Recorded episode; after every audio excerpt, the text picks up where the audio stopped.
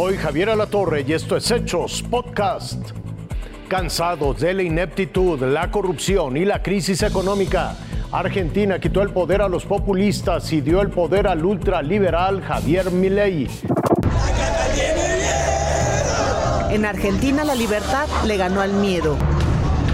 En 38 meses, Javier Milei pasó de ser un panelista en los medios de comunicación a convertirse en presidente electo. Hoy empezamos a dar vuelta a la página de nuestra historia y volvemos a retomar el camino que nunca deberíamos haber perdido. Hoy se termina la idea de que el Estado es un botín a repartirse entre los políticos y sus amigos. Con 40% de la población en la pobreza y una inflación cercana al 150% producto de los malos gobiernos socialistas, los argentinos fueron a votar.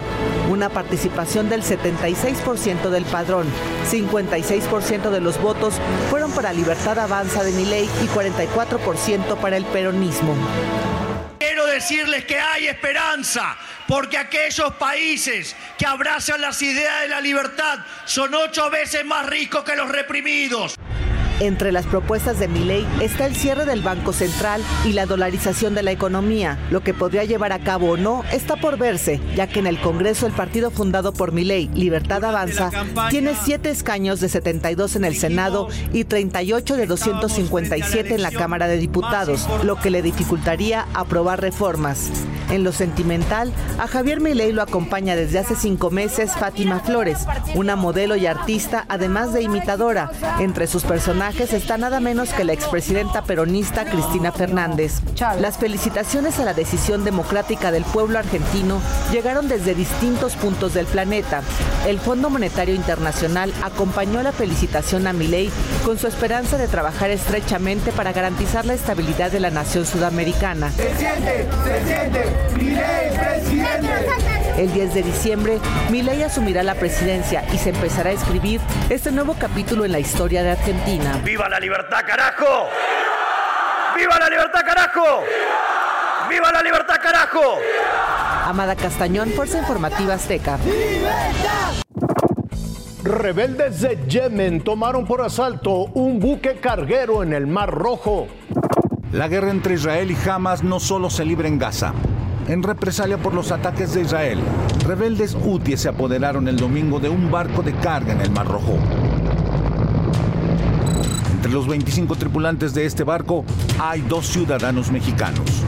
El ala militar de este grupo patrocinado por Irán dijo hace unos días que en represalia por la guerra en Medio Oriente atacarán cualquier embarcación que tenga cualquier relación con Israel.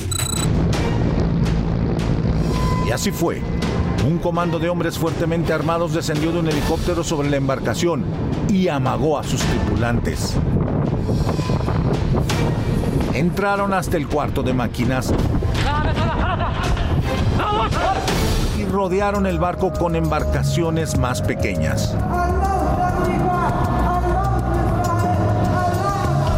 El Galaxy Leader es una embarcación que pertenece a una empresa británica. Navega con bandera de Bahamas y operado por una empresa japonesa, por lo que la nación asiática trabaja en contactar a los rebeldes.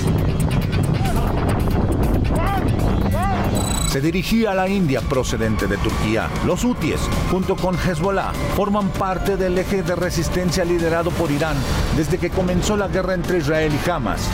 Los hutíes han disparado repentinamente misiles hacia Israel, los cuales han sido interceptados. Fuerza Informativa Azteca. Se registra un enfrentamiento entre policías y criminales en Cuernavaca. Hay 11 muertos. Un enfrentamiento en Cuernavaca causó alerta entre la población. A la medianoche del domingo y los primeros minutos de este lunes, policías de la capital morelense iniciaron una persecución contra un grupo de civiles armados. Todo inició cuando un convoy de tres vehículos de sujetos armados atacaron a dos personas en la colonia Altavista. Se interceptaron a unos vehículos que iban en sentido contrario a toda velocidad y que inmediatamente empezaron a detonar armas en contra de las unidades de, de la policía.